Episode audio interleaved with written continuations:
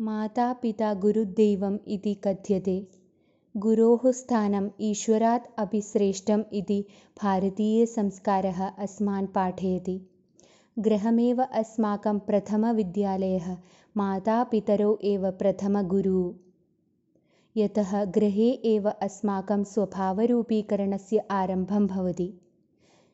अनन्तरं विद्यालये गुरुः अस्मान् अन्यान् विषयान् पाठयति स्वशिष्यः तस्मात् अपि श्रेष्ठः भवतु इति सर्वदा गुरोः इच्छा।